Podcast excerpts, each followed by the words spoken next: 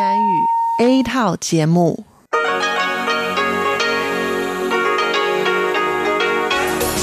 Đây là Đài Phát thanh Quốc tế Đài Loan RTI.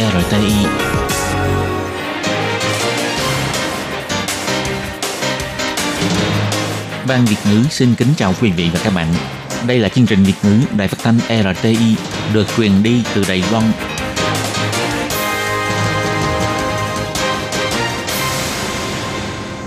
Thúy Anh xin kính chào quý vị và các bạn. Chào mừng các bạn cùng đến với chương trình phát thanh của Ban Việt ngữ Đài Phát thanh Quốc tế RTI ngày hôm nay.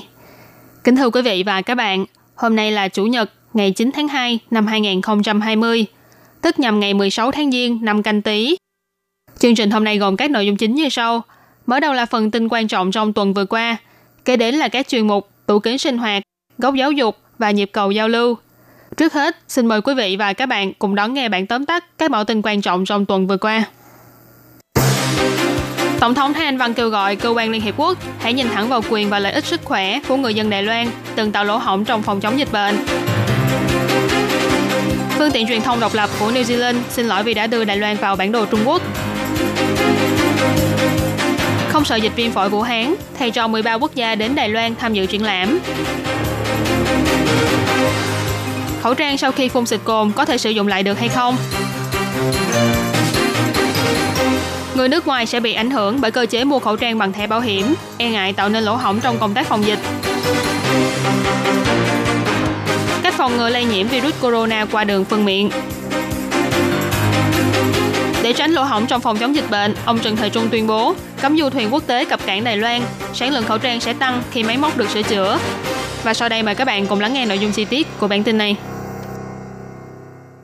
Ngày 3 tháng 2, lúc tiếp kiến Chủ tịch Hiệp hội Doanh nghiệp châu Âu tại Đài Loan nhằm vào vấn đề dịch bệnh viêm phổi Vũ Hán, Tổng thống Thái Anh Văn cho hay sự bùng phát dịch bệnh viêm phổi Vũ Hán đã gây ảnh hưởng rất lớn đối với toàn thế giới.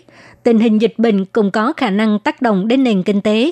Bà đã chỉ thị phải thực hiện các biện pháp để ổn định thị trường chứng khoán, đồng thời cung cấp hỗ trợ và giải cứu cần thiết cho ngành du lịch, hy vọng sẽ giảm nhẹ mức ảnh hưởng. Đồng thời, chính phủ cũng đã quan sát chặt chẽ về sự tác động của dịch bệnh đối với nền kinh tế của Đài Loan và nền kinh tế toàn cầu và đưa ra các biện pháp ứng phó.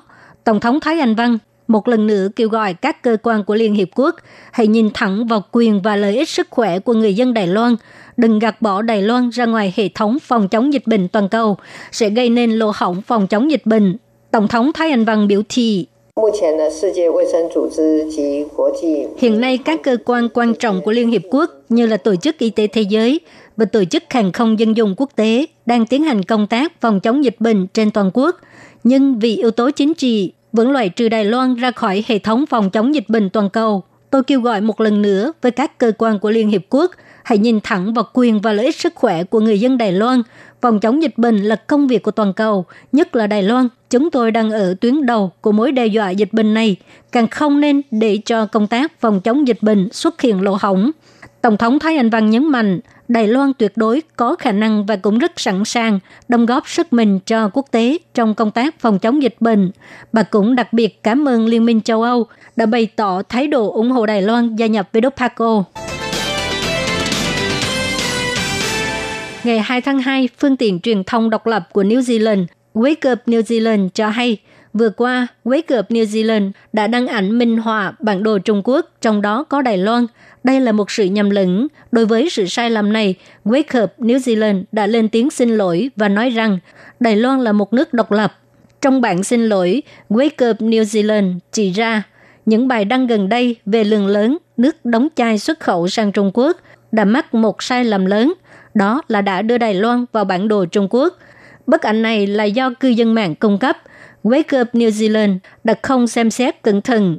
Bài tuyên bố cho biết, chúng tôi sát cánh với người dân Đài Loan đang chống lại chế độ độc tài của Trung Quốc. Hy vọng giới ngoài có thể chấp nhận lời xin lỗi chính thức của Wake Up New Zealand. Wake Up New Zealand cho hay, bài viết đó đã bị xóa. Bản tuyên bố xin lỗi còn kèm theo ảnh minh họa, ghi chú.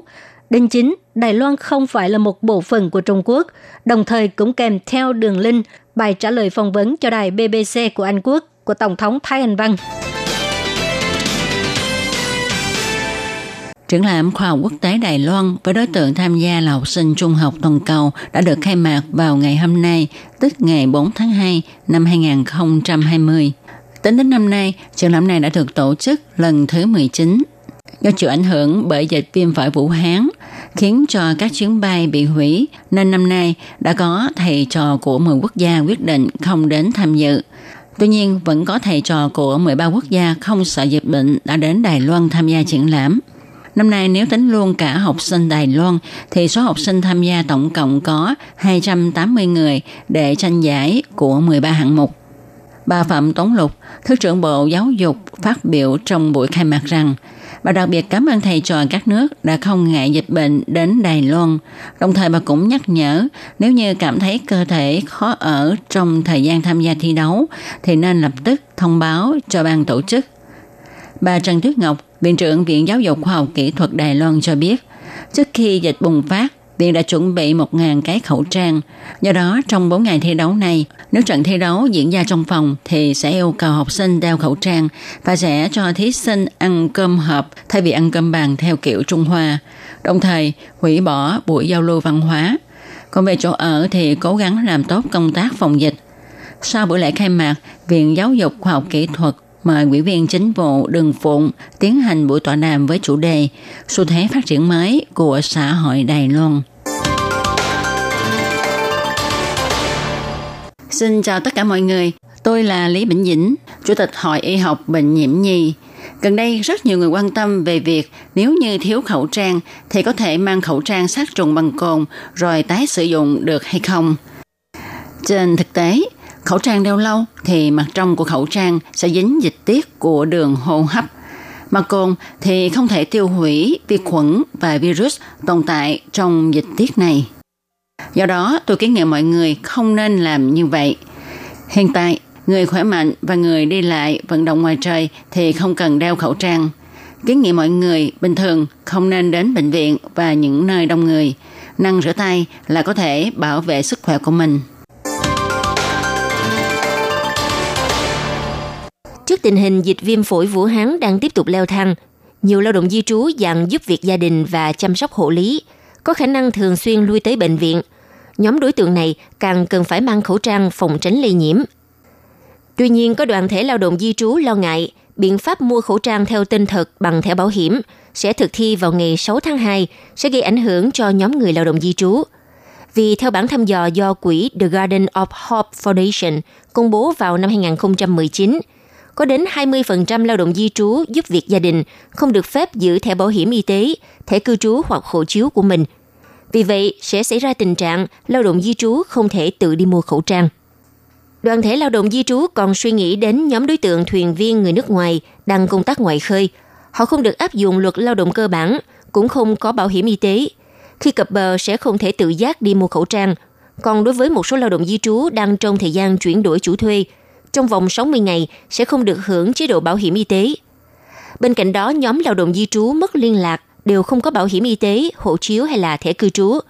E rằng nhóm người này bị loại trừ ra khỏi mạng lưới quản lý phòng dịch và tạo lỗ hổng trong công tác phòng chống dịch bệnh. Ngoài ra, nhóm đối tượng lao động di trú lần đầu tiên nhập cảnh, thời gian đầu chỉ được nhận thẻ cư trú tạm thời, phải chờ một thời gian sau mới được cấp phát thẻ cư trú chính thức. Nếu các cơ quan chính phủ không cung cấp tuyên truyền rõ ràng, rất có thể lao động mới nhập cảnh chưa có mã số cư trú sẽ bị từ chối khi mua khẩu trang. Đoàn thể kêu gọi virus không phân biệt đối tượng, chính sách phòng chống dịch bệnh của chính phủ không nên phân biệt quốc tịch. Ngay lập tức, Sở Phát triển Nhân lực Đài Loan phản hồi cho biết, nếu lao động di trú không có thẻ bảo hiểm y tế, vẫn có thể xuất trình thẻ cư trú hoặc hộ chiếu để mua khẩu trang. Lao động di trú bị chủ thuê tịch thu thẻ cư trú hoặc giấy tờ tùy thân có thể gọi đến đường dây nóng 1955 để tố cáo.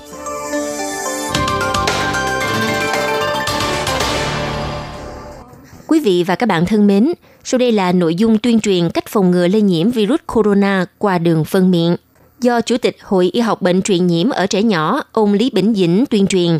Nội dung tuyên truyền do Viện Hành chính Đài Loan thực hiện. Xin mời quý vị cùng lắng nghe. Xin chào mọi người, tôi là Lý Bỉnh Dĩnh, Chủ tịch Hội Y học Bệnh truyền nhiễm ở trẻ nhỏ. Virus corona tuy đã được phát hiện có trong chất thải của người nhiễm bệnh, nhưng không có chứng cứ cho thấy virus corona lây nhiễm cho con người từ đường phân miệng. Đối với chủng mới của virus corona, đường truyền nhiễm hữu hiệu vẫn là qua đường tiếp xúc hay đường nước bọt. Vì thế chúng ta phải chăm rửa tay. Ví dụ sau khi đi vệ sinh phải dùng xà phòng cọ rửa tay trong 20 giây, đồng thời phải chú ý thói quen vệ sinh cá nhân. Hiện nay, hệ thống xử lý nước thải của Đài Loan rất hoàn thiện, có thể ngăn chặn khả năng lây nhiễm virus corona có trong chất thải. Trong môi trường xung quanh, nếu nghi ngờ bị ô nhiễm dịch đàm hoặc dịch chất thải, có thể dùng chất tẩy trắng hòa tan với nước theo tỷ lệ 1/100 để khử trùng. Nếu nhà tắm hoặc mặt ngoài bồn cầu bị dính phân bẩn, thì có thể sử dụng chất tẩy trắng hòa tan với nước theo tỷ lệ 1/10 để khử trùng. Nội dung tuyên truyền trên do Viện Hành chính Đài Loan ủy thác thực hiện. Chính sách bán khẩu trang theo tên thật đã chính thức được thực thi từ ngày 6 tháng 2.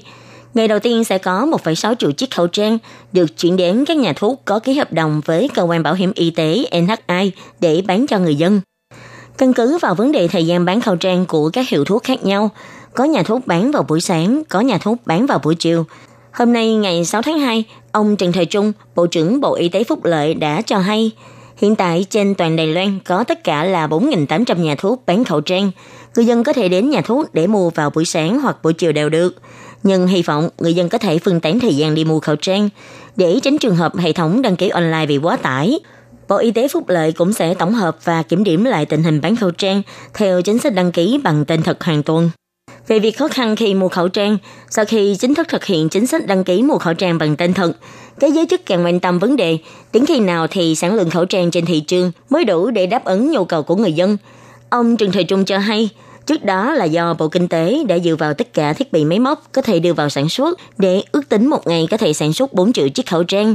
Nhưng sau đó lại phát hiện, trong số các thiết bị này có nhiều máy móc đã ngừng hoạt động, giờ đưa vào sản xuất lại sẽ gặp khá nhiều khó khăn, cộng thêm vào thời điểm Tết truyền thống nhân lực không đủ, nên mới khiến cho sản lượng khẩu trang bị giảm. Hiện nay, một ngày có thể sản xuất ra 3,2 triệu chiếc khẩu trang, nhưng sau này sẽ tăng dần. Ông Trần Thời Trung nói,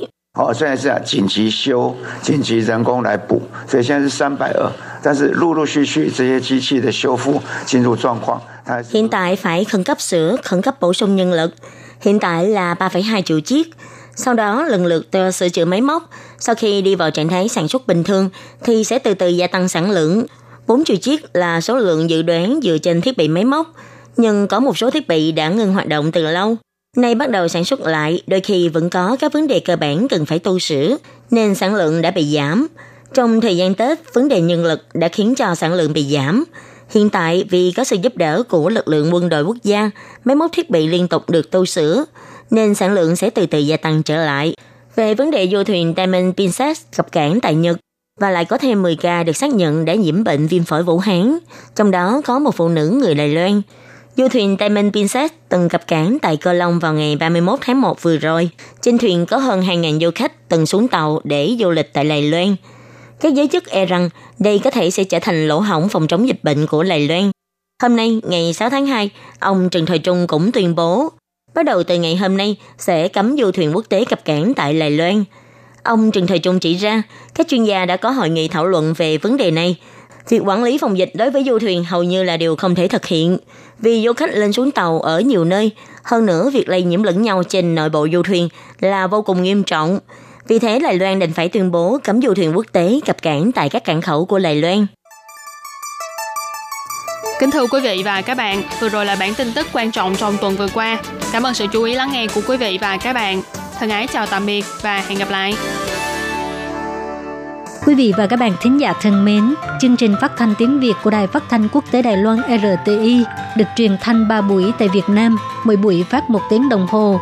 Buổi phát chính vào lúc 6 giờ đến 7 giờ tối hàng ngày giờ Việt Nam qua tần số SW 9425 kHz với sóng dài 31 m.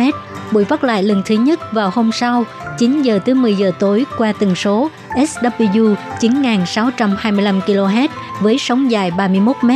Buổi phát lại lần 2 vào sáng hôm sau lúc 6 giờ rưỡi tới 7 giờ rưỡi qua tần số SW 9745 kHz với sóng dài 25 m. Ngoài ra tại Đài Loan, ở khu vực Giang Nghĩa, Vân Lâm và Đài Nam có thể đón nghe chương trình của Ban Việt ngữ qua tần số AM 1422 kHz vào lúc 8 giờ tới 9 giờ tối mỗi thứ ba hàng tuần, và chương trình sẽ được phát lại vào hôm sau lúc 9 giờ tới 10 giờ sáng. Sau đây xin mời quý vị và các bạn